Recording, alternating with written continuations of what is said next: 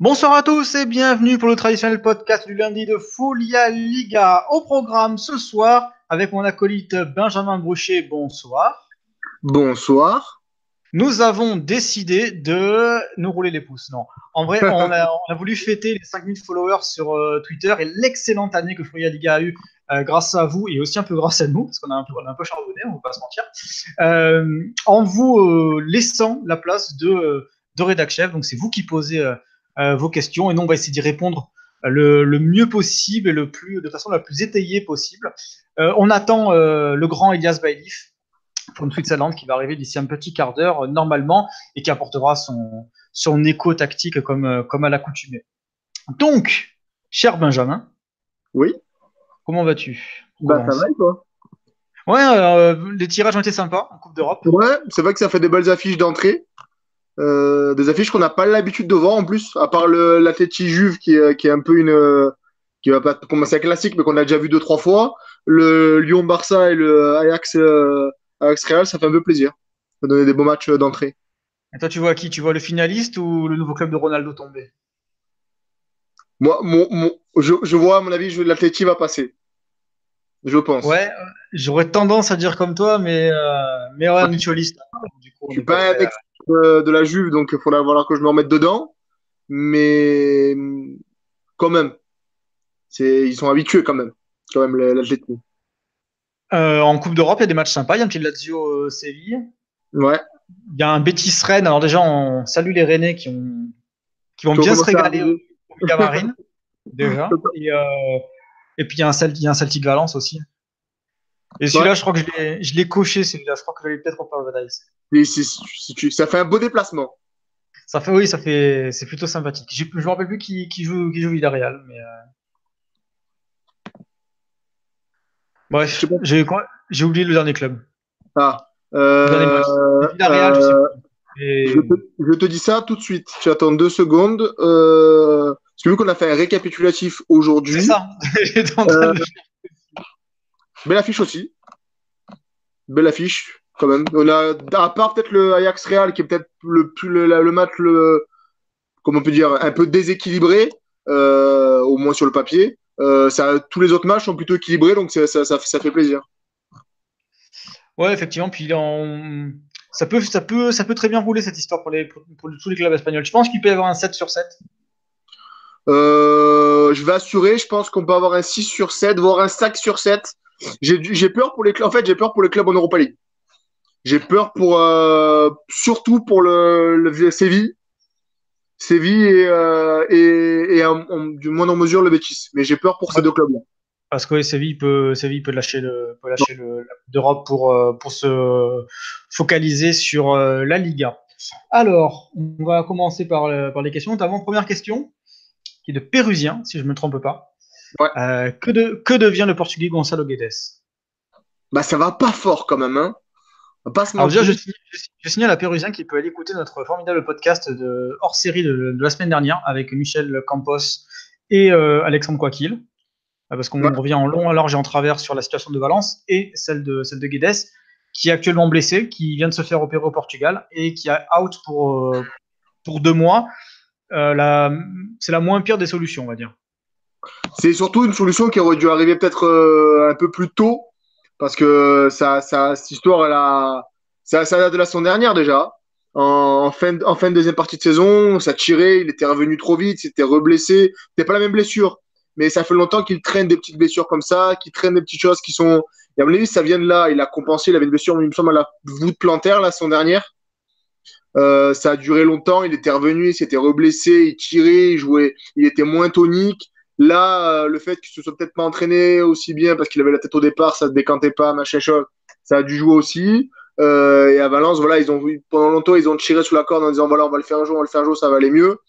Et comme Melejo a, Melejo a, à Huesca, fa, fallait, fallait, fallait faire quelque chose et voilà, c'est le mieux l'opération pour, euh, pour essayer de nettoyer tout ça et que, que ça aille mieux. Parce que c'est en plus une blessure un peu sale, c'est une pubalgie, il me semble, qu'il a. Oui, c'est quelque chose comme ça. Oui, c'est. euh, C'est les blessures très compliquées parce que ça part, ça revient, c'est très très compliqué de s'en sortir. Du coup, voilà, ça, c'est important que, que, que, que le joueur prenne, prenne ce qu'il faut pour se, pour se, pour, mieux. Euh, oui, parce qu'en fait, euh, le problème aussi, c'est la gestion de Marcelino du Caguedes, qui a continué à le titulariser alors qu'il est complètement cramé. Euh, puis au-delà de ça, au-delà de sa blessure, Guedes, ça fait un an qu'il joue mal, tout simplement. Il a, il a fait trois mois de folie euh, quand il est arrivé, puis après les défenseurs ont, commencé à comprendre son, quand il repiquait sur la droite pour frapper, et euh, il n'a pas changé de, registre, et donc il est extrêmement prévisible. Et en plus, il veut beaucoup en faire. Alors il a du gaz, il, joue très, il, a, il est rapide, il a la vista, mais le problème c'est qu'il fait toujours la même action et que fatalement. Après, c'est toujours pareil. Quand tu es quand es en forme et que tu es bien physiquement, euh, techniquement, c'est plus simple de faire, un, de faire une différence par le dribble ou par la, vitesse.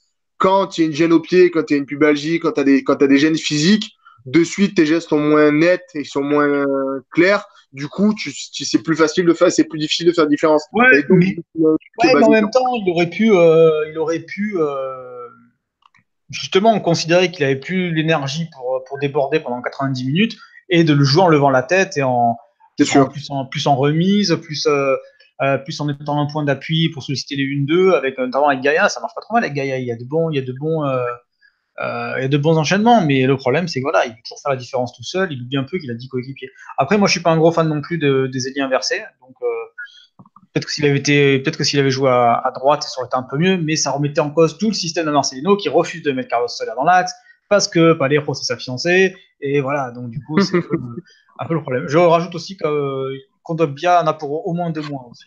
Ouais. Euh, au moins deux mois. lui aussi, il traîne une, traîne une forme depuis plusieurs, depuis plusieurs, euh, plusieurs mois.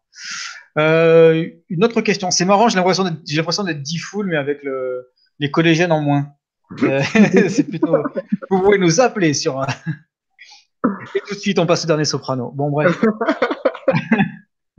Euh, parce qu'on a fait, un petit, on a fait un petit arbre avec euh, un petit conducteur avec Ben, mais je l'ai oublié. Euh, bah tiens, question, question dans après qui répond à ce qu'on a, dit sur le, tirage au sort tout à l'heure de, des coupes d'Europe. Euh, Emeric Groguet, qui voyez-vous en Europe mal, bien que ce soit encore super serré? Bah alors, je vais pas parler des quatre qui vont être très pour le moment devant parle des quatre habituels, enfin habituels, les trois habituels, plus euh, Séville qui, je pense, euh, sont armés pour, pour rester dans les quatre. Je pense que Séville va faire une saison comme Valence l'année passée. Ils vont faire euh, le plein encore jusqu'à l'hiver. en janvier, ça va commencer à baisser. Ils vont finir la, à la quatrième place un peu à l'arrache, bah, avec pas trop trop d'avance, mais ils, auront emmagasiné en début de saison pour, être, pour avoir un matelas satisfaisant et finir dans les quatre. Euh, après, on va partir dans l'esprit qu'il va y avoir trois places. Euh, enfin, je pars moi dans l'esprit qu'il va y avoir trois places pour, la, pour la Coupe d'Europe la saison dernière, pour l'Europa League. Euh, donc, je vais mettre le Betis, je vais mettre Etafé et je vais mettre l'Eventé. je vois Alaves proche. Je pense que ça va jouer entre Alaves et Retafé. Mais, mais je pense que ces trois, voire ces quatre-là, euh, mon avis, ça sera les, ça sera les trois, les quatre clubs qui vont se battre jusqu'à la fin pour l'Europe. En tout cas, c'est ce que je pense. Après, c'est toujours pareil, c'est serré. Euh, Villarreal, s'ils enchaînent une série, ça peut remonter. Euh, la, la Real, c'est pas très loin. Valence, c'est pas très loin. Mais je pense que l'Evente Betis, je pense que ça va y être. Et après, voilà, euh, Retafé, Alaves, ça va, ça va se battre. Euh, moi, je vois bien le, je vois bien le. Euh, parce que même si ça joue pas forcément très bien, euh, c'est peut-être ils sont, ils sont, ils sont cinquième sans avoir joué la saison de leur vie. Euh, ils sont en 16e, en 16e de Coupe d'Europe. Est-ce qu'ils vont pouvoir jouer sur deux tableaux C'est pas sûr. Ils ont le banc, ils ont peut-être le banc pour quand même. peut-être qu'il va falloir qu'ils recrutent devant. Mais ça peut, ça peut, ça peut jouer la zone champion dans cette histoire. Euh, faudra voir si Séville aura le banc suffisant pour, pour, pour, pour continuer en Liga. A priori, euh, a priori c'est faisable. Euh, ils ont battu Girona. Voilà, il y a eu un. Euh, il n'y a pas eu de but de Bender. Je, je, je, cherche le joueur. Oui, Banega marqué ce penalty et Sarabia un superbe but. Voilà, c'est ça que je cherchais. Euh, l'inévitable, l'inévitable Sarabia. On risque d'en reparler un peu plus tard dans, dans, l'émission d'ailleurs. Euh, après, euh, non, je Villarreal, je pense que là, quand ils ont fait match contre West Ham en prenant un pion à la 94e. Plus, ça aurait pu, ça aurait pu perdre. Ouais, ça aurait dû perdre même, parce que euh, il a quand même sorti un penalty. je crois qu'il fait une dizaine d'arrêts. Euh, non, non, ça aurait dû perdre, même c'est plutôt Weska qui est encore malchanceux et qui, a, encore, qui s'est encore pris les pieds dans un tapis sans raison. Oui, mais après, euh, Valence, j'ai envie de j'ai envie d'y croire pour Valence, mais bon, voilà, encore maintenu contre contre Eibar avec encore une histoire de VAR, même si ça, ça, a un peu râlé, moi pour moi la, la Mangaya est évidente. Euh, et puis, euh, voilà, il y a eu une main de aussi qui avait décidé. Donc voilà, en fait, en gros, Valence n'arrive pas à se prémunir contre les potentielles erreurs d'arbitrage et de la barre, même si je pense que l'arbitre était complètement en fraise et que la barre était vraiment pas terrible sur ce match-là euh, non plus. C'est pas pas la pire que j'ai vue de la saison. J'en ai, j'ai vu pire la semaine d'avant avec avec les deux mains de Simon Kerr, mais voilà, ça, ça veut pas décoller. T'as Girona qui est pas loin, qui peut faire encore une série, même si je crois qu'ils sont pas sont pas assez armés tant que Porto reviendra pas clairement dans le n'aura pas le rôle qu'il avait la saison, la saison dernière, ils pourront pas avancer. L'Espagnol c'est en train de retomber. Ouais, ça fait c'est assez, assez particulier encore. Hein. Moi j'ai envie, de croire à la J'ai envie de croire à la euh, parce que euh, c'est une façon de bosser qui est différente euh, pour euh, des, des, clubs de ce calibre-là. Ils ont bien réussi à se remettre en, à se remettre en question au niveau de l'utilisation des statistiques notamment. Et ça se ressent dans, ça se ressent dans le jeu. Le Reta, évidemment. J'adore Bordalas. Donc, euh, donc j'aimerais bien voir, oui, c'est un peu des, des clubs que j'ai envie de voir, euh, envie de voir un, peu plus haut. Levante, hier, faut quand même, le match reflète pas trop la, première demi-heure parce que si Boateng, euh, ah, Boateng pas, pas, la transversale, ça change pas, la petite Kobisa du soir, c'est peut-être pas le même match, mais en tout cas, s'il y aurait eu un 0, il y aurait rien à discuter parce que Levante a, a très bien joué pendant une demi-heure. Après, après, il y a le, après, il y a le génie qui s'est mis en route, quoi. Mais, euh, voilà, après, en, 3, en 10 minutes, il plie le match. Donc, mais, euh, collectivement, on a pu voir, euh, on a pu voir que l'équipe de Paco Lopez avait, avait, avait joué dans les yeux du Barça pendant, pendant un moment. Il a, il a fait des changements offensifs aussi, même si si j'ai pas compris la non-titularisation de Roger Martin. Parce qu'avec Roger, je pense qu'ils auraient, ils auraient marqué au moins un but. Bah, je pense qu'il a. Boateng, il, y a un peu, eu une sorte de superstition, le truc. Mais il a, fait, il, a fait, il, a fait, il a fait une bonne heure de jeu. Hein. Mais, mais mais bon, pour moi, c'est peut-être un petit peu trop court par rapport à un joueur comme, comme Roger. Et voilà, non, c'est bien qu'il y ait, bien que les, petits clubs bossent bien et voilà, ils sont, ils sont la plume à la table et, et c'est, et c'est quand même, c'est, une bonne nouvelle pour les clubs qui bossent, qui bossent bien, qui bossent intelligemment. Donc, euh, donc voilà. Et puis, euh, ouais, le Betis, ouais, le Betis, j'ai toujours envie d'y croire. Parce que le Betis, c'est un stade fabuleux, une équipe incroyable et un coach qu'on a envie, qu'on a envie de suivre, quoi.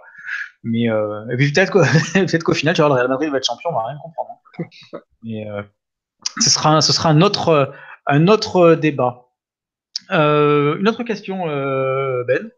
Vas-y. Alors sur l'athlétique, ouais. à notre ami, à notre ami Escarade, question de Roger 35. selon vous, quelle est la principale raison des mauvais résultats de l'athlétique sur les deux dernières années? 16e la saison dernière avec Coco Silanda et maintenant 18e. Est-ce que c'est un problème de coach ou une politique de recrutement dépassée pour le foot moderne euh, Moi, je ne veux, pas dire que ce que, ce que fait l'athlétique, c'est dépassé. Euh, bonjour Elias, enfin bonsoir Elias. bonjour. Salut à toi. Alors, pour, pour l'athlétique, j'ai toujours du mal à me dire que, que, que ce que fait ce club, c'est dépassé ou c'est. Non, c'est une philosophie, c'est un choix. c'est Après, voilà, c'est toujours pareil. Là, en ce moment, ils sont un peu dans une période de moins bien. Euh, ils ont peut-être du mal à donner des, à, à, à, faire passer, à, faire, à mettre sur le côté des joueurs qui sont plus dedans et qui étaient dans la belle période du, de l'athlétique. C'est un moment que moment qu'il n'y avait pas eu cette, une belle période comme, comme celle-là. Euh, du coup, voilà, ils ont du mal à faire entrer des jeunes. Ils ont du mal à, à, à renouveler un effectif qui a besoin de s'en œuvre parce que même si, voilà, même si la politique de, de, de, de l'athlétique est comme elle est, euh, il, faut du, il faut du renouveau.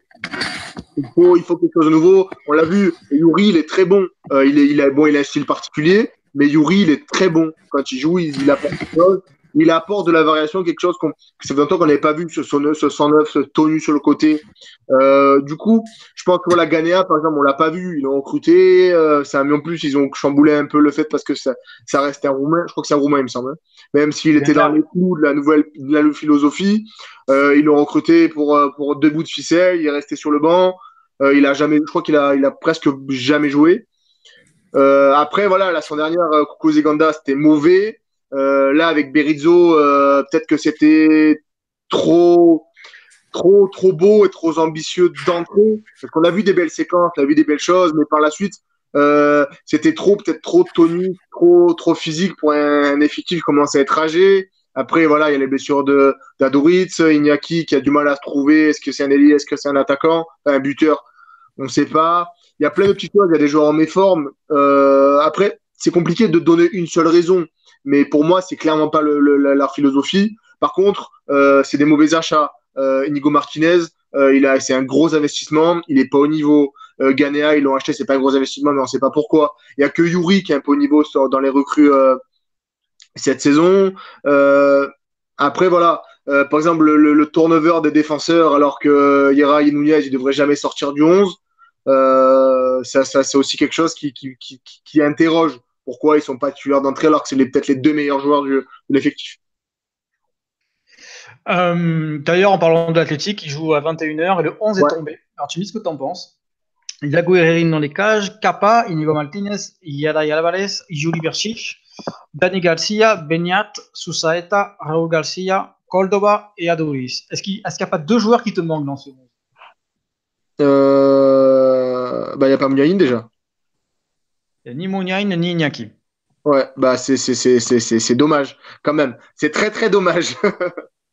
Parce que c'est les offensivement, c'est les joueurs qui sont bons en début de saison et et Iñaki, il est, même on l'a vu en neuf, là, le dernier match, je crois que c'était le dernier match de, non, je sais quel match que j'ai vu, où il était en neuf avec Adoritz et on a vu des belles choses, il est tonique. Euh, moi, devant, Iñaki, moi, je, pense qu'il a un avenir en poste de numéro 9 pour prendre la suite d'Adoritz. Euh, je pense vraiment qu'il a, il a, il a quelque chose à apporter, à faire du bien à cette équipe. Là, on ressort les vieux briscards et ça mettre des coups parce que, euh, je sais pas, ça, ça, Kappa, ça fait plaisir par contre. Kappa, il avait eu du mal à avoir la continuité avec Berezo, il me semble. Euh, là, ça revient un peu, euh, c'est bien aussi. Euh, Elias, pour toi, est-ce que la politique de recrutement est, obsolète du côté de l'athlétique? Sachant que, je précise qu'on reviendra plus en profondeur euh, sur le cas de l'athlétique euh, en janvier prochain avec euh, notre collègue Euskarad pour faire un podcast hors série sur le sur l'athlétique Club de Bilbao. Au moins, la politique, non, elle n'est pas obsolète parce que même quand ils font une très mauvaise saison, ils arrivent à faire venir Danny Garcia, qui était le capitaine d'Eibar, un des meilleurs joueurs d'Eibar. Ils arrivent à faire venir Ander Kappa. Et euh, même s'ils n'arrivaient pas à faire venir des joueurs, ils arrivent à sortir des joueurs de leur centre de formation.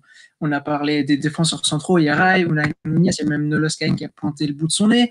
Euh, Simon, au poste de gardien de but, a fait quelques bons matchs cette saison. Donc, même s'ils si n'arrivent euh, pas à être dans une bonne période sportivement, il y a quand même des joueurs qui arrivent, il y a quand même une certaine attractivité. On rappelle que cet, été, on parlait d'une venue possible de Yarsabal. Rien que le fait qu'on parle de cette possible venue, de ce changement de club, euh, ça évoque déjà quand même le prestige qu'a l'athlétique et cette capacité qu'ils arrivent à, à, à, à, faire venir des joueurs. Par contre, pour moi, le problème, c'est plus un problème au niveau de l'entraîneur.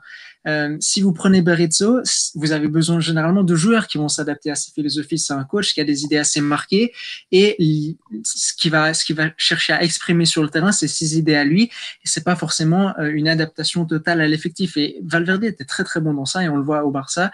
Euh, ça fait un peu grincer des dents concernant le style Barça, mais à l'athlétique, ça allait assez bien parce que c'est un, un, entraîneur qui arrive toujours, toujours, toujours à faire avec ce qu'il a, à créer des petites, des petites variations dans le jeu, à créer des ajustements pour qu'un tel ou un tel puisse s'exprimer. Et pour moi, c'est ce dont l'athlétique a besoin actuellement. On a une équipe qui est ce qu'elle est et la politique de, recrutement a forgé ça, on peut pas changer.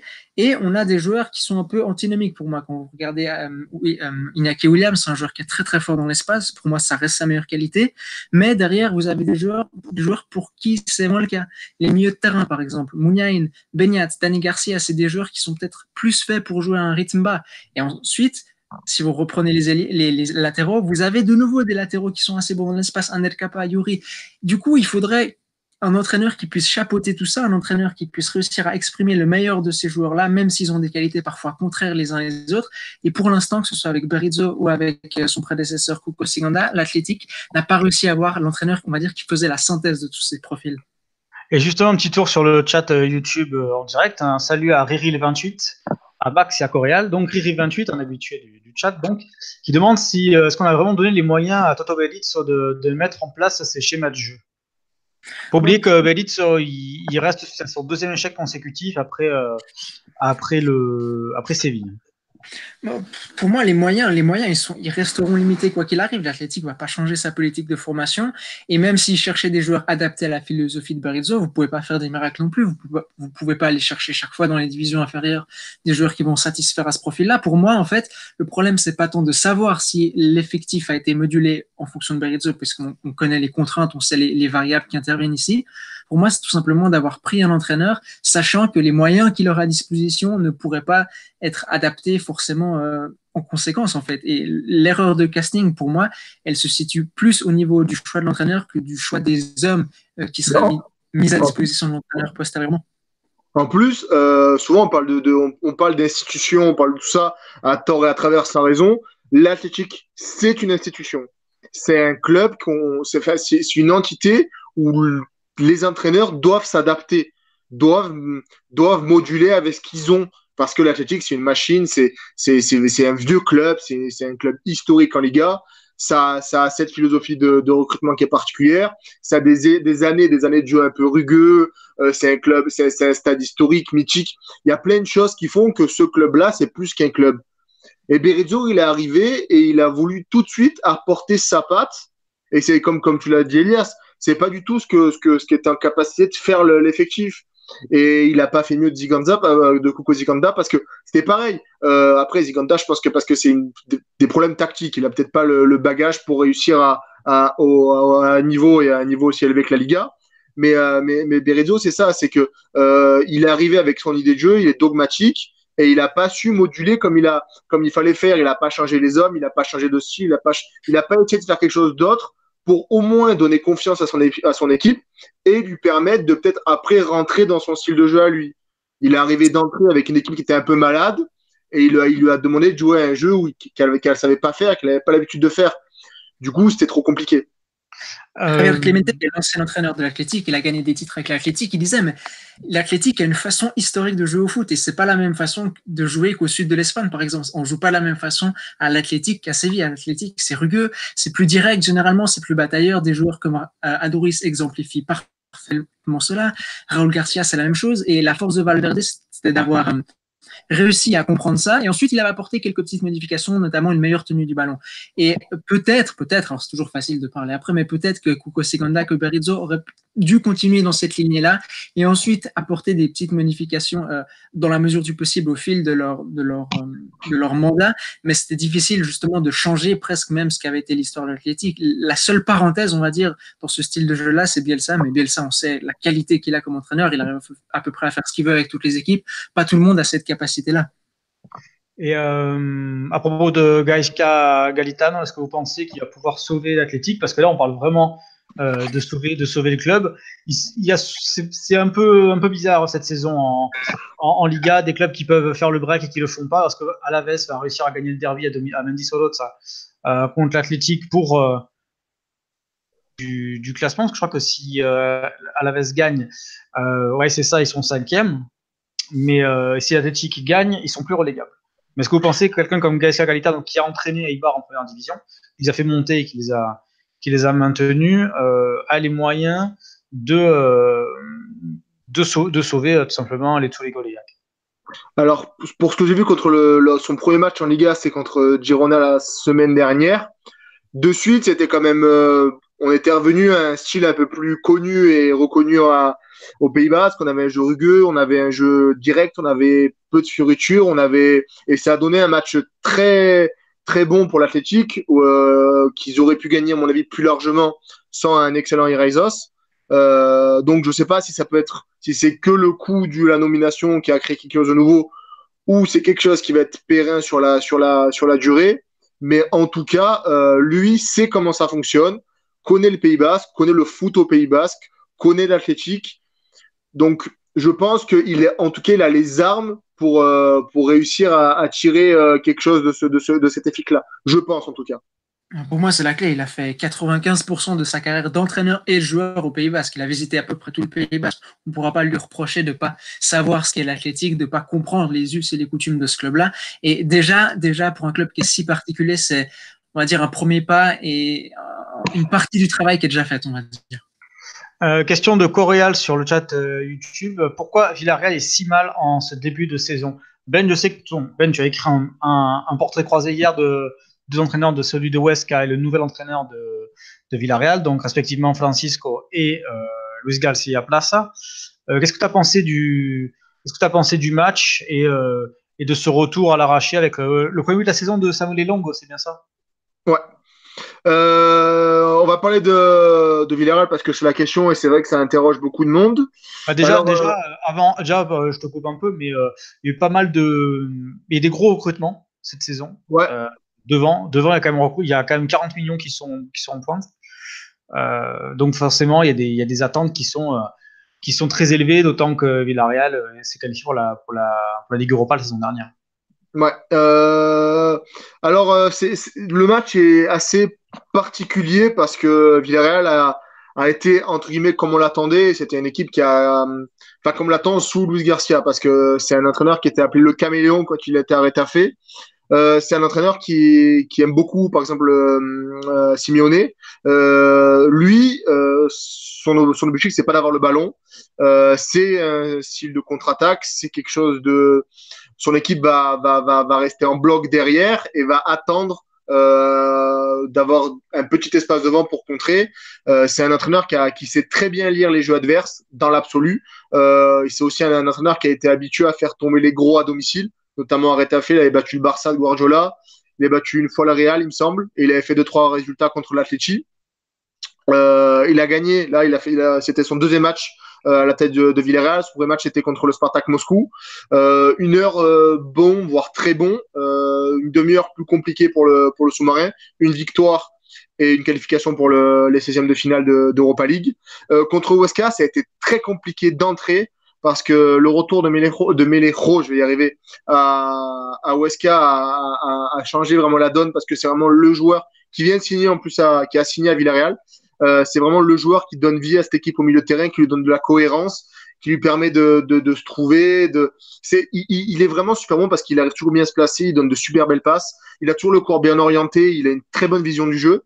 Euh, là, il était, il était de nouveau titulaire euh, dans le milieu de terrain et ça a donné une très bonne équipe de Weska qui a été très entreprenante. C'est une équipe qui a tiré plus de 30 fois euh, dans ce match. Euh, Cucho Hernandez, le, le, Colombien, a marqué sur penalty très logiquement avant la mi-temps.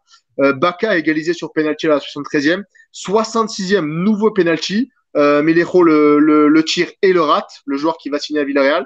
Ça, ça peut, ça peut, ça porte pas. Je veux pas dire qu'il a fait exprès, mais c'est vrai que ça, ça, ça a suscité quelques réactions en Espagne, ce fait que ce joueur qui va signer à Villarreal rate le penalty contre son club.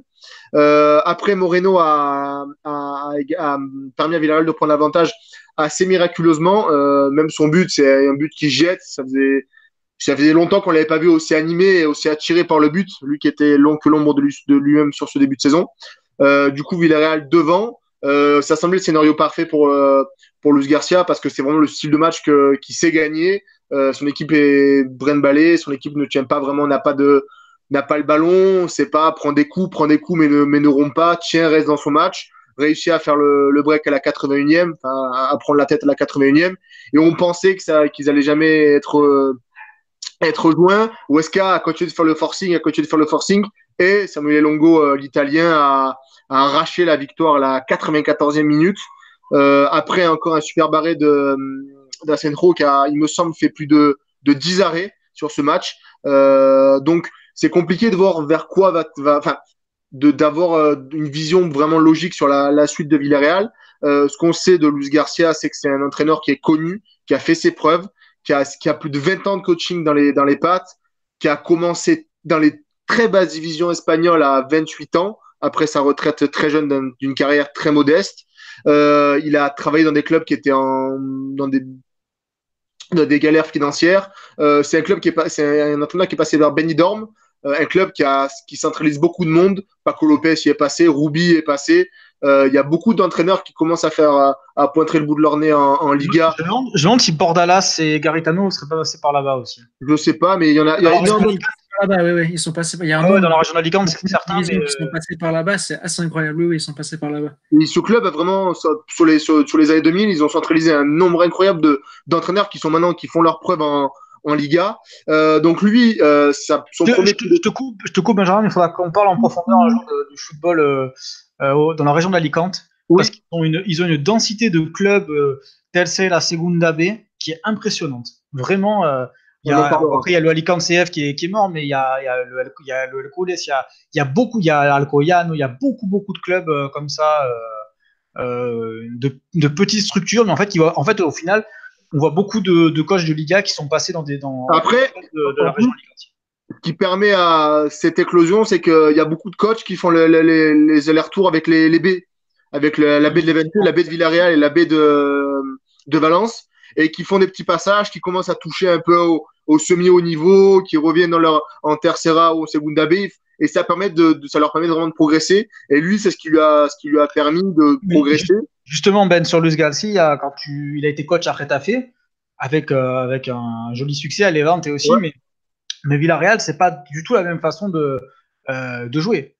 Ah, mais après, je pense que c'est, je, je crois que je l'avais écrit dans le papier, je pense que c'est, Même pour Villarreal, il y a quelques années, quand ils sont descendus, euh, ils n'avaient pas réussi à, à mettre le bleu de chauffe. Il y a des clubs qui, sont, qui arrivent très bien à se maintenir parce qu'ils savent qu'en début de saison, euh, ils vont devoir se battre pour, euh, pour, euh, pour, pour sauver leur peau. Est-ce qu'un club comme Villarreal est mentalement préparé pour sauver sa peau euh, cette année? Moi, je pense, Alors- je, pense, je pense pas spécialement. Alors après, je pense que jouer le maintien à Retafe est plus simple que jouer le maintien à Villarreal. je, moi, je pense qu'en tout cas, le changement de philosophie est important pour Villarreal parce que c'est un club qui vit depuis trop longtemps sur euh, l'héritage de Marcelino et qui entretient un flou autour de sa tactique en s'inspirant euh, continuellement de ce que faisait ou en n'arrivant pas à, à couper avec, ce, avec cet héritage qui est bon parce que ce qu'a laissé Marcelino est quand même très bon à Villarreal. Euh, mais tous les, les entraîneurs qui sont passés derrière, ils n'avaient pas l'expérience d'un, Luis Garcia parce qu'en plus, il a fait, son, il a fait aussi des résultats à l'étranger. Il a, même si son passage aux Émirats Arabes Unis est moyen, euh, il a fait monter un club chinois de D2 à D1, il l'a maintenu assez facilement.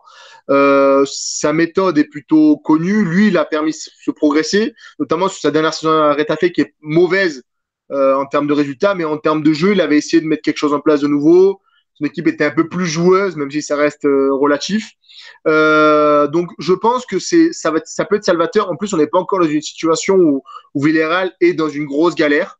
Euh, ok, ils peuvent être dépassés par euh, l'Athletic si jamais euh, les Basques gagnent ce soir le derby, mais il reste encore énormément de temps. Il reste plus de 20 journées pour, pour, pour se lancer. Euh, Villarreal a des bons joueurs.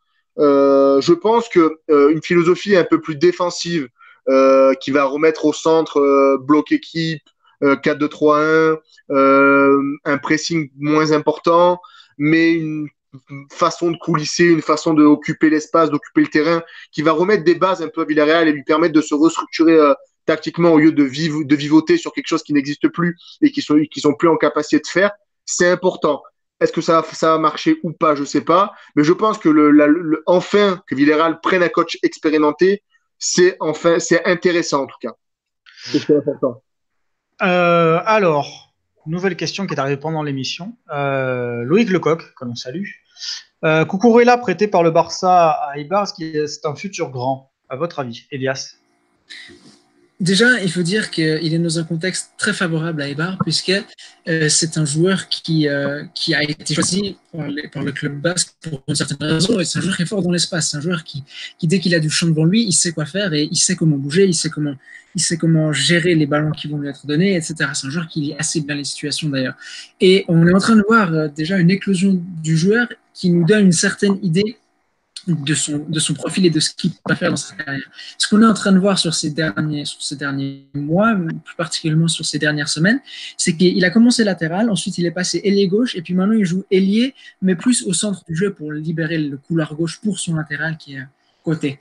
Et en fait, euh, la question que je me pose, c'est Cucurella, je suis presque persuadé qu'il aura une très jolie carrière, mais est-ce qu'au Barça, il pourra réussir aussi bien? Est-ce que dans un contexte qui va lui enlever un peu d'espace, qui va lui demander un jeu plus posé, une plus grande maîtrise, est-ce que ça va si bien lui convenir que ça? Et euh, j'en suis pas convaincu en fait. Je ne suis pas convaincu dans, dans le moule Barça, on va dire.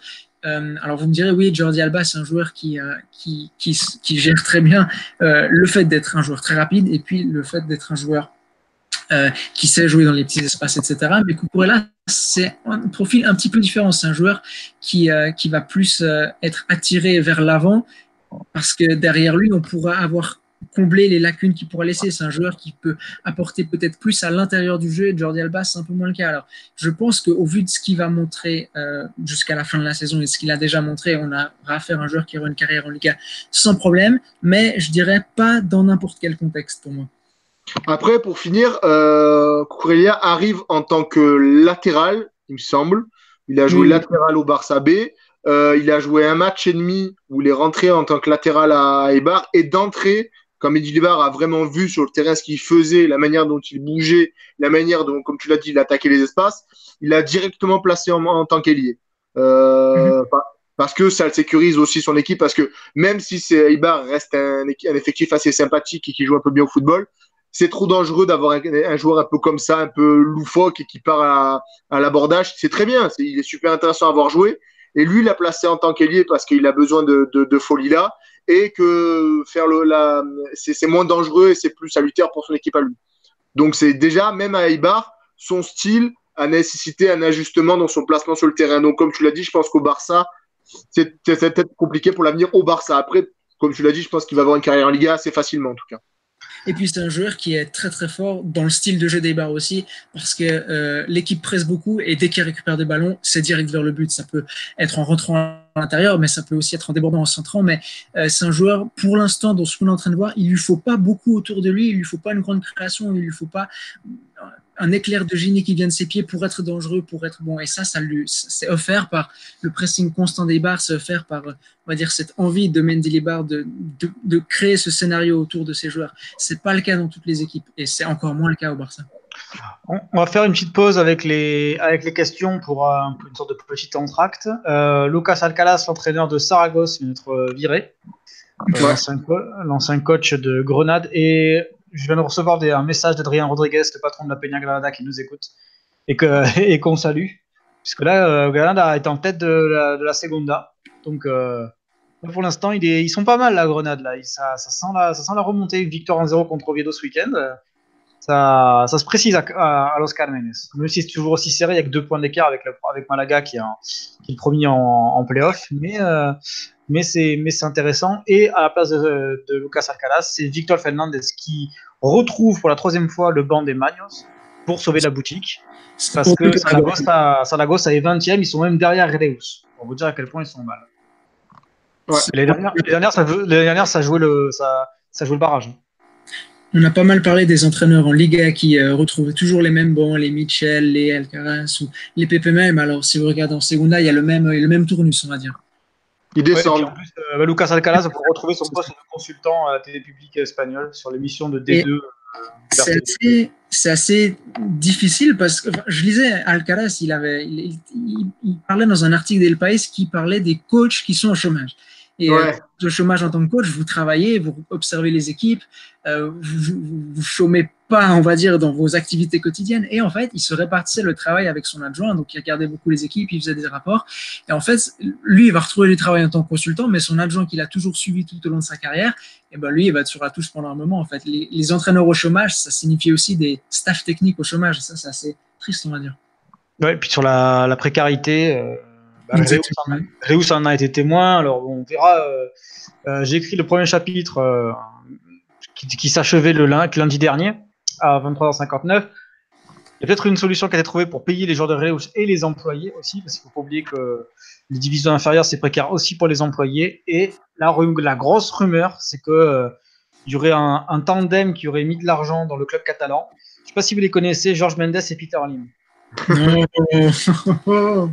Alors, Certains, le célèbre duo est de retour. Certains en France euh, se plaignent d'être club satellite, euh, puis plus club satellite depuis un mois et demi, puis machin et tout. Alors là, Reus, ils, vont être satellites, ils vont être très très contents d'être satellites de Valencia, je te le dis. Sinon, sinon, euh, sinon c'était terminé. Enfin bon, bref, ça, ça, je crois qu'on va encore, je crois qu'on va encore bien rigoler cette année là avec la en Segunda et Reus qui a fait match nul en plus ce week-end. Hein. Ils ont battu Alcorcon la semaine dernière. Et, euh, et, là, ils ont, et là, ils ont fait match nul. Donc, il y a aussi un, il y a, il y a Alcorcon aussi qui baisse là. Ils ont, ils ont, ils enchaînent ouais, deux, deux, deux Ouais, c'est le ça. Barça a mené un 0 d'ailleurs contre Osasuna au, au Sadar avant, avant, avant de perdre. Euh, oui, de- pour cet entracte aussi, je voulais euh, quelque chose de euh, une mauvaise nouvelle pour tous les amateurs de journalisme en Espagne. Euh, Michael Robinson a révélé qu'il avait un cancer de la peau en direct sur la cadena Ser il y a quelques minutes. Euh, Elias, toi qui suis beaucoup le, football espagnol depuis le point de vue euh, espagnol, tu peux résumer qui est Michael Robinson, qui est vraiment une légende en Espagne? Michael Robinson, c'est un ancien joueur de foot en Angleterre. Il a joué à Liverpool notamment. Et puis ensuite, il est venu en Espagne et puis il a commencé dans. Il s'est reconverti dans le journalisme et il s'est reconverti notamment euh, dans la dans la formation de documentaires en fait. Et ce qu'il a apporté, c'est un point de vue toujours très très humain sur le sport en général. Euh, il a fait beaucoup de documentaires qui traitaient vraiment du côté humain du sport. Il y a un documentaire qui était très marquant ces dernières années, c'était sur les footballeurs au chômage aussi. Euh, il a analysé euh, des, des, histoires assez pécuniaires du football de certains supporters qui, de toute manière, qui tout d'un coup se retrouvaient à avoir un destin incroyable. Euh, il avait analysé aussi euh, un, passage à vie de Rafael Nadal, où Rafael Nadal parlait pour la première fois de, des, problèmes psychologiques que le joueur de tennis pouvait rencontrer, de la peur de l'échec. Et c'est vraiment une voie un peu nouvelle par rapport au journalisme euh, lambda, on va dire, qui a été introduite. En Espagne, on a un journalisme toujours très passionné, qui peut être parfois cassant, qui s'emporte pour pas grand-chose, qui magnifie pour pas grand-chose non plus. Michael Robinson, c'était le côté un peu plus posé, un peu plus cérébral, un apport extérieur qui a fait pas mal de bien au journalisme espagnol et qui a permis de développer quelque chose de différent. Et c'est notamment grâce à ça que la section sport de Canal Plus a, acquis une, une, belle dimension en Espagne et c'est maintenant toujours une filière assez respectée parce qu'ils font quelque chose d'un peu différent des autres médias. Ouais, et je vous conseille même euh, d'aller voir celui sur Sergio Ramos. J'avais beaucoup aimé, qui est, qui est, qui est, assez, qui est assez récent. Il y a celui avec, euh, avec Gérard Piquet, avec notamment euh, le, les, les, caméos de Cesc Fabregas, notamment. Euh, puis le, je crois aussi qu'il a fait le, la Roja 2010 aussi. Enfin bon, voilà, c'est tous les gros, tous les gros doc, tous les gros, tous les gros documentaires euh, de l'Espagne et des, des, des, plus grands joueurs de Liga sont signés Michael Robinson. Et en propos de documentaire, il y a un nouveau documentaire qui va sortir sur un certain Luis Aragonès. Donc, euh, ça va valoir, ça va valoir le détour pour les, euh, pour les fans de, de la Roja de, de 2008. Euh, on retourne aux questions. Au sens du, du football de la, de la c'est la, la, la, ville du football en Espagne, on présente tous les joueurs. Et il y avait eu des moments assez émouvants, les joueurs étaient très émus. Donc, pour le, pour le grand public, je pense qu'on aura aussi droit à ces scènes. Et ça promet d'être un, un, beau documentaire vu, vu, on va dire, toutes les personnalités qui en ont dit déjà du bien. Oui, ben Aragonès n'a pas une très bonne cote en France pour certains propos qu'il a tenus sur, euh, sur Thierry Henry, euh, qui sont, on va pas les, comment dire, on va pas les minimiser, mais qui font partie, c'est un peu, bref, on va dire ça fait partie du personnage, que c'était pas, voilà, c'est l'Espagne un peu du, l'Espagne un peu du passé, on va dire, euh, qu'il avait donné à Reyes. Je répéterai pas les propos, mais euh, voilà, bref ça reste un grand entraîneur et un symbole de l'équipe d'Espagne de la dernière décennie. Euh, question de Max sur le chat YouTube. Quelle saison pour la Real Sociedad de d'Assa Garitano qui vient d'arriver? Est-ce que c'est ventre mou comme la saison dernière? Oui. Mais c'est vrai qu'à Real Sociedad, en fait, on aimerait bien en parler, mais on ne sait pas de quoi. Mais Donc, en fait, Parce qu'en plus, alors, à ce personnage, j'aime beaucoup Garitano et j'aime bien la Real Sociedad. Donc, j'aimerais en parler, mais en vrai, bah, voilà. Non, mais, mais, mais, ils sont comme, euh, comme certains clubs. Girona, on n'en parle pas parce que, ok, ils font une saison qui est bonne dans l'ensemble, mais il se passe rien de transcendant. Les résultats sont bons, mais il n'y a rien dans le jeu qui, qui, qui, prête à vraiment être intéressant. Il se passe pas grand chose. Donc, oui, c'est. Après, Garetano Romeo va lancer une série. À mon avis, va, va peut-être mettre en place un cycle, une méthode de travail qui va être un peu différente. Mais sinon, c'est voilà, c'est moyen. Ah ben justement, j'ai il trouvé est toujours à la, il est toujours à la recherche. Pardon, vas-y, vas-y. Bah euh, non, parce que c'est on, on, parlait, on a beaucoup parlé la semaine dernière de de la Barrera qui vient de quitter justement son poste à la Real Sociedad pour signer à à Al Ali, je crois. Exactement, oui. oui. Hier. Voilà. Et ça, ça, ça, montre un peu, ça montre un peu tout ce qui se passe à la Real Sociedad depuis le début de saison. On est dans la dans la recherche permanente du jeu, des ajustements, des, des on essaie de rompre par rapport au passé, mais pas tant que ça, parce que vous pouvez pas, vous pouvez pas tout d'un coup demander à des joueurs comme Yara Mendy de balancer devant. Euh, vous pouvez pas demander à des joueurs comme William José d'aller au contact sur tous les ballons euh, comme si c'était à Douris. Donc, on est toujours dans la, dans la recherche un peu de la mise en place du plan de jeu. Puis, il y a des joueurs qui rentrent du 11, qui sont blessés, qui sortent du 11. Mais quand ces joueurs sont pas là, malgré tout, ils manquent. Mais quand ces joueurs sont là, euh, ils sont pas transcendants non plus. Donc, on a, on a quelque chose de pas vraiment dégrossi pour l'instant. Et euh, c'est pas c'est pas fou à voir non plus. Le plus grand argument offensif de la Real Sociedad ces temps, c'est Hernandez, le latéral gauche. Mais c'est un argument purement individuel. Il prend le ballon, il fait son action, il va gagner beaucoup de mètres, et puis à partir de là, on regarde ce qui se passe. Mais c'est en aucun cas un mécanisme collectif. Et euh, ça résume un peu tout le, le chantier qui, est, qui se passe du côté de, de la Real Sociedad ces temps. Ben? Oui, non, mais c'est ça. Et euh, même Oyarzabal, il déçoit un peu. William Chosé, il a été blessé. Euh, Yann Oussage, euh, moi, je l'aime beaucoup. Euh, il a fait de belles choses, mais pareil, euh, c'est reblessé. Euh, ça manque de constance dans les matchs. euh. non, même Zoubeldia, que j'aime beaucoup, que j'ai beaucoup parlé au début de saison parce que je l'aime. euh, Mais là, là, j'en parle pas trop parce qu'il est aussi un peu dans le saut. C'est là, ils ont enchaîné trois défaites. C'est la, la- première partie de saison et voilà. Et elle est, pas conforme aux attentes parce que je pense qu'ils espéraient être un peu plus tôt, plus haut. Ils ont du mal à dans le nouvel, enfin dans le demi nouvel Anoeta. Euh, mais mais voilà, il se passe pas grand chose, donc ça sert à rien qu'on en parle en fait. Euh, deux dernières questions pour terminer ce, ce podcast. Jusqu'à présent, pour vous, quel est le meilleur espoir de ce début de saison? Ah, de ce début de saison? Oui. Ah, moi j'étais pas, j'étais pas, moi j'étais parti sur le meilleur espoir de la Liga. Donc euh, oui, oui, de la Liga, mais de ce début de saison. ah oui, parce que moi non, parce que moi le meilleur espoir de la Liga c'est c'est Carlos Soler, Carlos Soler, mais sur le début de saison c'est pas c'est pas c'est pas Carlos Soler. Me relance Euh, pas, me relance pas. Euh, le meilleur espoir de la Liga, je suis en train de réfléchir parce que j'avais préparé mon petit truc et tout. Euh, Moi, j'aime beaucoup, pour prendre le relais, alors j'aime beaucoup Oscar Rodriguez de Leganés, un Ouais. joueur prêté par le Real Madrid. C'est un joueur les suiveurs du Real Madrid euh, connaissaient peut-être déjà parce que dans les catégories de jeunes, il avait montré sa qualité en Youth League, mais les, les années qui avaient suivi exactement ensuite. Et euh, il arrive en première division et quand vous débarquez dans un club comme Leganés en première division, vous avez rien d'assuré parce que c'est toujours des effectifs qui sont construits sur le très court terme avec des joueurs qui viennent du monde entier, euh, qui viennent des clubs du monde entier même, qui sont là pour un an. Enfin bref, c'est une arrivée dans le monde du foot assez, difficile suivant, suivant qui. Et il est titulaire, il s'en sort très bien. Et c'est pour moi le joueur qui est le plus intéressant du côté de Leganés. Ça ne veut pas dire que c'est le plus précieux, mais c'est le joueur qui est le plus intéressant parce qu'on a une équipe qui est assez défensive, il faut le dire. C'est une équipe qui a trouvé sa cohérence dans les systèmes, dans, dans l'animation défensive, ça c'est un fait, ça c'est acquis. Mais euh, pour attaquer, ben, vous avez besoin de profils différents. Et c'est peut-être le seul profil différent avec Nabil Elsa dans cette équipe-là. C'est le seul profil qui a du dribble dans ses pieds, qui a une créativité supplémentaire. Et, euh, et il est en train de, de s'exprimer dans ce contexte pas forcément facile de Leganés. Et euh, il a de la continuité, il a une qualité qui a mis tout le monde d'accord du côté de Boutarque. C'est un joueur, évidemment, puisqu'il est technique, il est aimé par les fans, puisqu'il est jeune, il est aimé par les fans. Et euh, même si ces derniers matchs, c'est peut-être un petit peu plus compliqué parce qu'il joue à droite plutôt qu'à gauche et ça lui permet pas de rentrer sur son pied, je trouve que c'est une arrivée très remarquée en Liga. Et euh, surtout lorsqu'il s'agissait de reprendre le flambeau créatif laissé par Nordin Amrabat du côté de Leganés, un joueur majeur, un joueur déjà confirmé, un joueur qui a participé à des Coupes du Monde. Quand vous devez reprendre, on va dire, son rôle créatif dans l'équipe, c'est jamais gagné. Oscar Rodriguez s'en sort très bien. Et euh, je sais pas du tout si ce sera suffisant pour revenir du côté du Real, mais c'est le genre de joueur qui euh, va pouvoir avoir une carrière en première division. Et c'est jamais gagné le nombre d'espoirs qui n'ont pas pu avoir une belle carrière en première division, qui sortaient de grands centres de formation.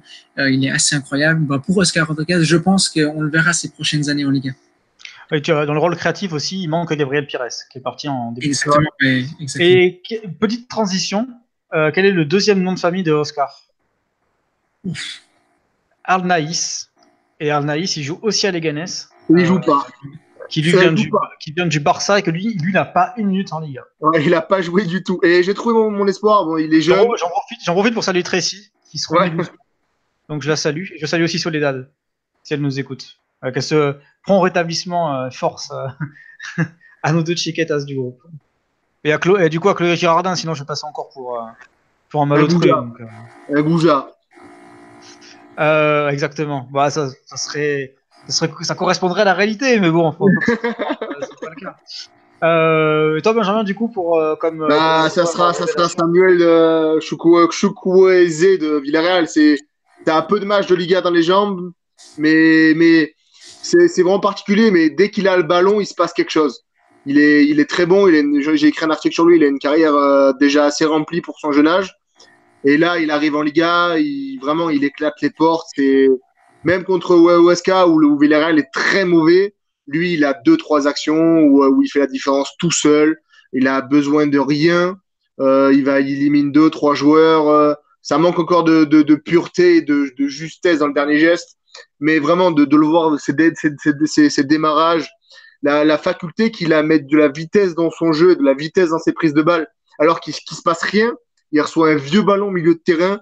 C'est tout mou, il n'y a rien qui se passe. Et lui, il va, il, va, il va partir, il va attaquer, il va dribbler. Très souvent, ça passe. Et, vraiment, c'est il a tout pour être un, excellent joueur, ce garçon. Euh, et il est arrivé dans, dans le Villarreal, il était dans le pire moment. Il se passait rien. C'était la fin de, de Calera. C'était vraiment, il y avait rien. Il y avait pas de logique rien. Et d'entrée, il a mis la patate. Il a commencé à attaquer, à faire ce qu'il savait faire. Frapper, contrer, euh, dribbler, provoquer. Et vraiment, c'est un plaisir de le voir jouer, ce garçon. Son éclosion me fait un peu penser à celle de Carlos Soler il y a 2-3 ans. C'est pas du tout le même profil, là, on s'entend. Mais vous avez une équipe qui est construite à coup de millions, à coup de potentiels très bons joueurs, mais une équipe qui fonctionne pas du tout. Et c'est un jeune qui vient de la formation, qui vient des équipes inférieures, qui va arriver avec toute son innocence et qui va jouer son jeu et qui va faire très très mal à l'adversaire et qui va permettre à son équipe de vivre un peu mieux ou en tout cas de vivoter au lieu de couler complètement. Des fois, c'est incroyable, hein, mais les jeunes joueurs comme ça, ils arrivent à vous révolutionner une équipe justement parce qu'ils jouent leur jeu, ils jouent parfois à autre chose, mais euh, c'est les, on va dire les, détonateurs, alors que on attendrait des, des, joueurs plus expérimentés, des grands leaders, des joueurs sur qui on a déposé de la confiance et de l'argent qui prennent en main l'équipe. Bon, c'est pas du tout comme ça que ça se passe. Ça fait partie des excellentes surprises des fois que le foot il peut nous réserver. Ouais, après, faut pas toujours. Après, ça, le problème, c'est que quand ça va mal, les, les supporters ont tendance à demander des cantellas. Et Ouais, ça, ça peut marcher avec un, mais ça marche pas avec quatre ou cinq. Ah, c'est pas une constante, ouais, c'est sûr. Ça, ça aussi. Et puis, euh, oui, ouais, Carlos Soler, en, Carlos Soler, en deux ans, il est passé de, de, de type monté de la, de la B par Pandelli pour un match de coupe euh, parce qu'il n'y a plus personne et qu'il faut mettre un peu de sang neuf à quasiment capitaine sur le terrain. Donc, euh, petit, petit exploit. Euh, je suis en train de chercher le joueur, l'espoir que, que je verrais bien. Rodri, on ne met plus dans les espoirs? Moi, j'en ai un deuxième, si je peux. Ah. Si on n'a pas. Vas-y, vas-y, vas-y. Okay, ça sera Calejo de Calejo de de de, Villa, de Valladolid. De Valladolid, ouais, j'hésitais. Mais je pensais Il à avait- Perú Nolascaïn, moi. Ouais, il a 23 piges, je crois, euh, il me semble. Mais, mais vraiment, il est, il est première saison en Liga, c'est, très bon ce qu'il, pro- ce qu'il arrive à faire. Et il a une petite clause en plus. Et Ah, il y a Fran Beltran aussi qui fait une bonne. Euh, Bryce. Bryce Mendes. Oui, ouais. Mais après, est-ce que oui, mais les joueurs, ouais, est-ce que oui, c'est un espoir encore. Mais comme Rodri, c'est des joueurs qui sont, qui sont jeunes, donc est-ce qu'on Ouais. met? On sait déjà qu'ils sont forts, quoi. Mais euh, c'est vrai que Bryce Mendes, euh, il a quand même sélectionné avec euh, par Lucien Riquet. C'est vrai que c'est une, c'est une, une bonne surprise. Même si le Celta, je comprendrai jamais cette équipe. Faut pas je, ne, chercher. non, mais je, ne, je ne comprends pas. Ils ont, ils ont, franchement, ils ont. Euh, attends, j'ai l'effectif sous les yeux. Bon, déjà, il leur faut un gardien parce qu'il a de beau, comme dirait euh, Louis dans, dans les collègues, euh, à Sergio Alvarez et Robin Blanco, ils ont de beaux gants, mais c'est tout, quoi. Donc, euh, ça sert à rien. Il faudrait leur trouver leur Igor Pregun à eux, parce que là, c'est pas terrible. Mais t'as quand même du Hugo Malio, qui quand même, c'est quand même niveau, c'est quand même du niveau international. David Junga, c'est pas mauvais. Bon, la défense, elle est pas, elle est pas ouf. Mais alors, milieu de terrain, ils ont quand même du Emre Mort, ils ont du Frank Beltran, ils ont du Lobotka, ils ont du Bouffal. Le est très bon. en vie, Bryce Mendes. Devant, devant, ils ont quand même euh, Maxi Gomez et Iago Aspas. Bon, ils ont Pionnet Sisto. Moi, j'ai jamais été un gros, j'ai jamais été un gros gros fan de euh, de Pionnet Sisto. Mais bon, quand même, euh, il y a du ballon, quoi. Je veux dire, ils n'arrivent pas, à, ils arrivent pas à être réguliers. Je comprends pas. Franchement, ils, ils- en plus, ils savent où cibler leur, leur recrutement. C'est ça qui me rend dingue, en fait. C'est qu'ils n'ont pas tellement de postes à, à, à cibler pour avoir des mecs de qualité et ils n'y arrivent pas. Donc là, ils ont encore changé de coach. Je ne comprends De même que Villarreal s'est construit beaucoup trop sur l'héritage de Marcelino, le Celta s'est construit beaucoup trop sur l'héritage de Berizzo. Ça s'est vu ensuite dans le choix des coachs, mais ça s'est vu dans le style de jeu où on ne sait même pas toujours quel style de jeu adopter parce qu'on a la, tendance à, vouloir refaire ce qu'a fait Berizzo, mais d'un autre côté, vous avez des joueurs qui sont peut-être plus à l'aise dans du jeu direct. Les ailiers, on en a parlé avant, Emre Mor, Sofiane Bouffal et Pionicisto, c'est pas forcément des joueurs qui vont être excellents dans des attaques passées. Par contre, donner leur de l'espace et là, ils s'éclatent. Donc, ça rentre euh, ensuite en, considération dans les, dans les plans d'entraîneur forcément. Mais qu'est-ce qu'il fait avec ses milieux de terrain, Flan Beltran, Lobotka, qui sont des joueurs pour jouer avec un rythme un peu moins élevé Et du coup, ben, ça se retrouve dans les, dans les, on va dire, dans la construction de l'effectif. Alors, si vous ajoutez un effectif qui est pas toujours très cohérent, malgré qu'on a des bons noms un peu partout et des choix d'entraîneurs qui tendent à se référer plus à ce qui a été fait par le passé qu'à ce qui pourrait se faire actuellement, ben, vous avez un club euh, qui est un peu brinque-ballant, on va dire. Alors, euh, dernière question de, la soirée, parce que oui, c'est vrai que on est, on déjà sur la fin. C'est alors, je préviens les auditeurs, c'est la question schizophrène de la soirée. C'est un c'est la question est posée par un certain Elias B, plus connu, plus connu sous le nom de E. Bailiff. Donc, euh, on pose des questions, on fait les réponses exactement. Mais, on se mais c'est intéressant, on se travaille sur le plateau du CFC. Donc, euh, on s'inspire des plus grands. on s'inspire des, plus grands. Euh, donc, quel est le joueur dont, euh, son équipe dépend le plus avec défense de, de citer Lionel Messi? Alors, Benjamin, bah, non, bah, on est jamais Messi personnel, mais Elias, tu, tu commences.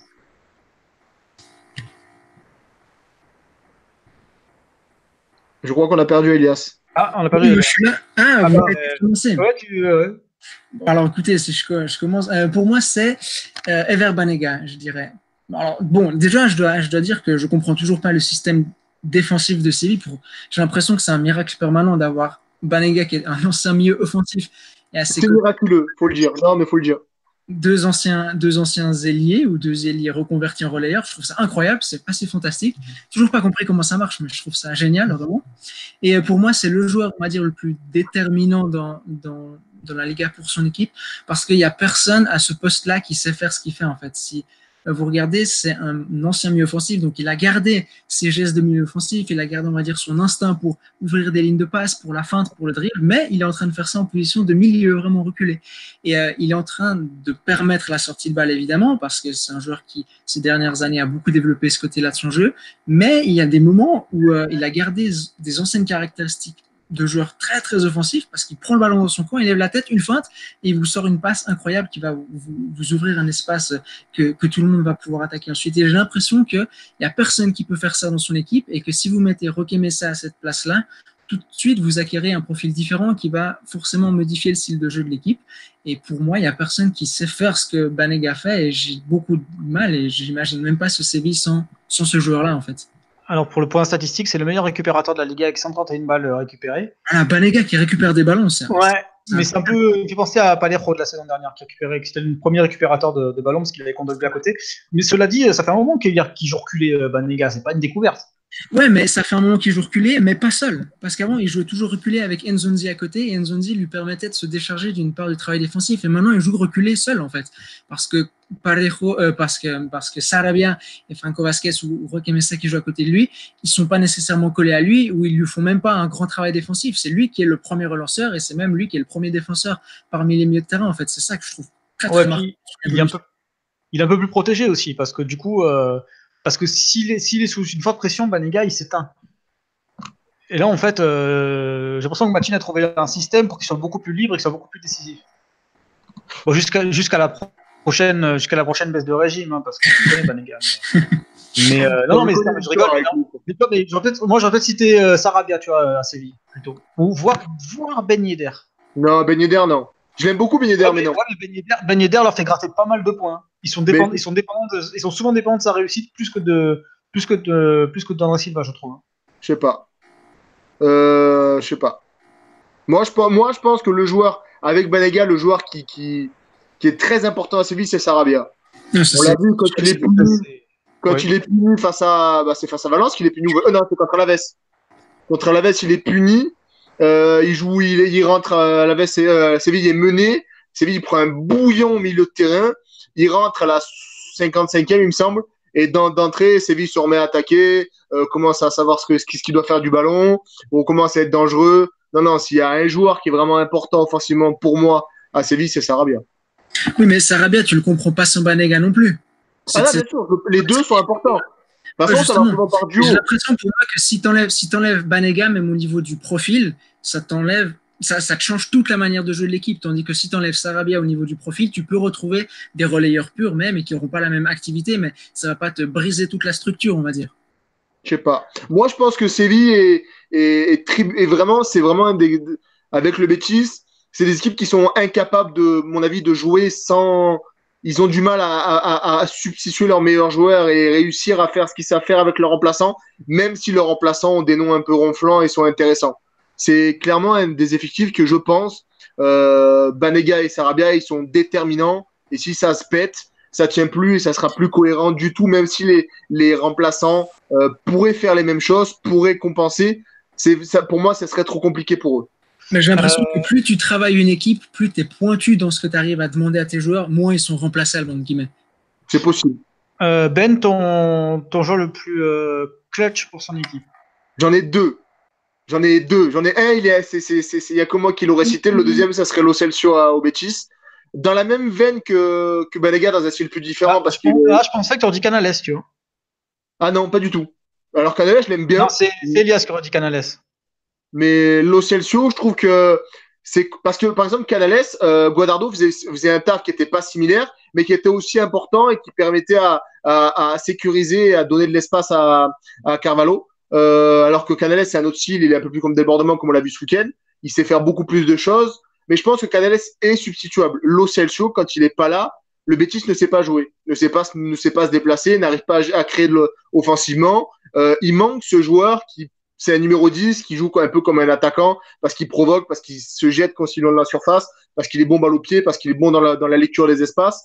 Et quand il est là, on l'a vu encore ce week-end, on l'a vu quand il, euh, contre le Barça, par exemple, il est bon parce que parce que parce que c'est un 10 qui, qui, qui voit le ballon, qui voit les espaces, qui, qui voit ses partenaires se déplacer, qui voit où il doit être placé pour recevoir le ballon dans les meilleures dispositions. C'est un joueur qui s'est frappé, qui s'est dribblé, qui s'est passé. Et vraiment, il a un style vraiment très particulier, mais qui est déterminant pour le jeu du Betis, qui est un jeu sinon un peu ennuyant, euh, parce que le 3-5-2 euh, ou le 3-6-1 est assez statique, que il est aussi le seul à, à, à réussir à générer de l'espace euh, de l'espace pour, ses, pour son attaquant, pour par exemple pour Lorraine, pour ses latéraux et pour Carvalho, parce que Carvalho a besoin d'espace pour jouer. Il sait faire beaucoup de choses, il fait énormément bien dans tout le jeu offensif du, euh, du Betis, et le Betis ne, ne sait jouer et n'est fort que quand il est offensivement et quand il a le ballon et quand il est en phase de possession. Euh, et lui, c'est, il sait rendre ses phases de possession qui pourraient être stériles super intéressantes parce qu'il bouge, parce qu'il voit les choses, parce qu'il il fait il se, il, il se surpasse continuellement. Il est totalement, il est constamment dans le, dans le dépassement en, pour en faire plus, pour sortir de ce qu'il doit faire, pour sortir de ce que son rôle demande qu'il fasse, mais lui, il en fait toujours plus. Et ça aide vraiment le Betis, vraiment. Euh, alors pour moi, euh, j'ai envie de te dire Griezmann Atletico, mais c'est ça reste un collectif, donc euh, Griezmann fait quand même les tiens quand même pas mal. Euh, sinon, on va dire même, même gamme de clubs, milieu de tableau, euh, Iago Aspas au Celta et surtout Christian Stuani euh, à, à Girona. Ultra dépendant de Christian Stuani. Ouais, cette saison, ils sont quand même pas super dépendants d'Aspas, hein, le Celta. Bah, quand ils marquent pas, ils mettent pas un carreau devant l'autre. Hein. Ouais, Maxi, Maxi encore, il a été blessé, mais Maxi sait faire les choses. Ah, ça se passe. Quand Aspas, quand Aspas c'est chaud, ils perdent jamais. Moi, je pense que par exemple, si, si on doit citer encore les joueurs comme ça, euh, je mettrais Joan Jordan à Ibar. Euh... Ouais. Les milieux, les ailiers d'Alaves, Ibai Gomez Voilà. et aussi. Ouais, pour moi, c'est un duo. Les deux sont bons parce que. Je les pense, deux à sont... ça, je pense à ça aussi, ouais. ouais non, moi, dépendant, dépendant vraiment de tes résultats, Stuani à Girona. Oui. Et puis, à Girona, le, toute l'animation, en fait, elle fait pas sens sans Stuani, parce que l'équipe, elle est très forte pour aller centrer et pour finir ses actions en centrant pour Stuani. Et sans ça, bah, je sais pas à quoi tu joues, mais tu joues à autre chose, en fait. Non, mais je suis d'accord. Et après, moi, j'ai mon, ma petite cité, ça serait Semelejo à Huesca. Quand il est là, quand il est là, c'est différent. Ils ont, ils ont pas gagné, mais euh, le fait qu'il se soit blessé, il a une pubalgie aussi. Euh, ça l'a tenu éloigné plus de deux mois. Et la, la, la, vraiment, la, la mauvaise forme et la grosse méforme qui a suivi Huesca, c'est surtout dû à son absence. Parce qu'il a un style qui, qui, sait faire beaucoup de choses, ce pauvre garçon. Et je vais en citer un dans le sens inverse, c'est Kondogbia à Valence. parce que Kondogbia n'est pas bien et Valence n'est pas bien. Donc ça prouve bien l'influence qu'il a sur le, sur le terrain et, et à quel point, euh, à quel point son, le club a, a, a été, euh, a été dépendant de, ce, de, de, son, de son niveau de jeu. Euh, Coquelin est bien, mais Coquelin s'est blessé au mollet euh, ce week-end. Mais, euh, mais c'est vrai qu'il y a, il y a un Valence avec Kondogbia au top et un Valence sans Kondogbia. C'est compliqué quand même pour, pour il est blessé deux mois, donc voilà, qu'il revienne vite à son meilleur niveau parce que, parce que la deuxième saison n'est pas à la, à la hauteur des, des attentes, malheureusement.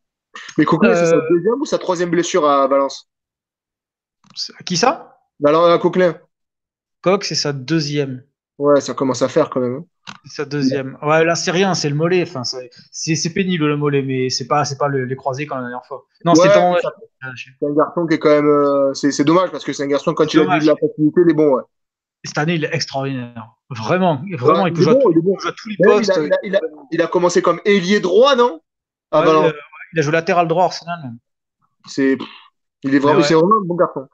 Non, c'est euh, vraiment, il, sortait un- une très bonne saison. Mais bon, on va pas revenir sur la gestion des hommes de, de Marcelino qui fait n'importe quoi. Il a encore, il a encore euh, Gabriel alors que c'était évitable.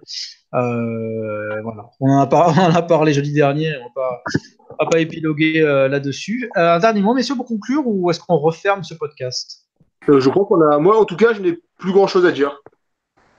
Moi aussi, euh, si, euh, si les questions étaient posées, non, on a dit que c'était un podcast questions. Moi, je m'en cantonne à ça. Je suis très, très rigoriste pour ça. Euh, Ah si si si je sais je vais faire je vais faire un point un point Segunda et un point et un point Liga évidemment donc est-ce qu'il y a un match je sais plus si un match ce soir non tous les matchs ont été joués hier oui la Corogne a battu a battu Saragosse qui a entraîné le départ d'Alcaraz donc premier Grenade deuxième Deportivo troisième Malaga euh, qui a battu Cadiz qui était à 7 victoires d'affilée qui, est tombé euh, qui est tombé dans le derby euh, andalou Albacete le retour du Queso Mécanico attention attention Albacete ça rappellera des grands souvenirs aux fans de Morientes et d'Iniesta. Alcorcon, 5e, Cadiz, 6e, Osasuna, 7e, Mallorca, 8e, encore un contre qui a perdu. Sporting Gijón. Le derby canarien a, fait match nul entre Las Palmas et Tenerife Las Palmas, 10 points. Almeria, 11, euh, Oviedo, 12, Numancia, 13, Lugo, 14. Elche, 15, Ra- euh, Rayo Majadahonda, 16, Tenerife, 17 et la zone de relégation, euh, non, euh, Extremadura, mais premier non relégable, et la zone de relégation, Reus, Saragossa, Cordoba et le Nastic. Et en Liga Iberdrola, toujours l'Atlético en, en tête du championnat avec un point d'avance après sa victoire 2-1 sur la pelouse du Betis. Le Barça a gagné contre euh, Logroño, le, le promu. Levante a gagné le choc contre, contre l'Athletic, donc les 3e, 4e Athletic, 5e Betis, 6e Rayo qui a fait match nul contre Valence, un partout. Euh, Granad- Granadilla Tenerife qui déçoit cette saison a, a fait match nul contre Huelva qui, Huelva qui est invaincu depuis 4 ou 5 matchs alors que euh, l'équipe était dernière il y a, il y a quelques temps avec 2 points, donc 10 points en, 10 points en 4, en 4 matchs. Oui, c'est bien ça. Euh, Balance 8ème, Albacete 9ème avec la meilleure buteuse Alba Redondo dont on parlera, je pense, à des, à des hauteurs un peu plus élevées la saison prochaine. Euh, Real Sociedad qui s'effondre un petit peu. Espagnol, Malaga promu 12e, Logroño promu 13e, Huelva 14e et de dernière place, Séville qui a battu le, dernier, désormais dernier Madrid Coupe des football qui a pris 7-0 lors du Classico la semaine dernière contre le Barça. Donc je crois que Séville et Madrid CFF, ça sent le sapin. Il reste un match avant, euh, avant la mi-saison. Voilà. Après 14, euh, 14 journées, il y aura un résumé dans Foyer les- dans ces prochains jours. Mais je crois qu'on a fait le tour. Merci pour ce, les gars pour, ce, répondre aux questions de nos auditeurs. De plus en plus nombreux, donc on les salue Ouais. bien bas. Et puis on en, refait un, on en fera un pour les 10 000, hein, j'espère le plus tôt possible. Ojalá, ojalá. Euh, Benjamin Bruchet, bonsoir. Bonsoir. Elias Baïdich, bonsoir. Bonsoir, à bientôt. Et puis nous, on se retrouve lundi prochain. Allez, hasta luego. Ciao. Allez.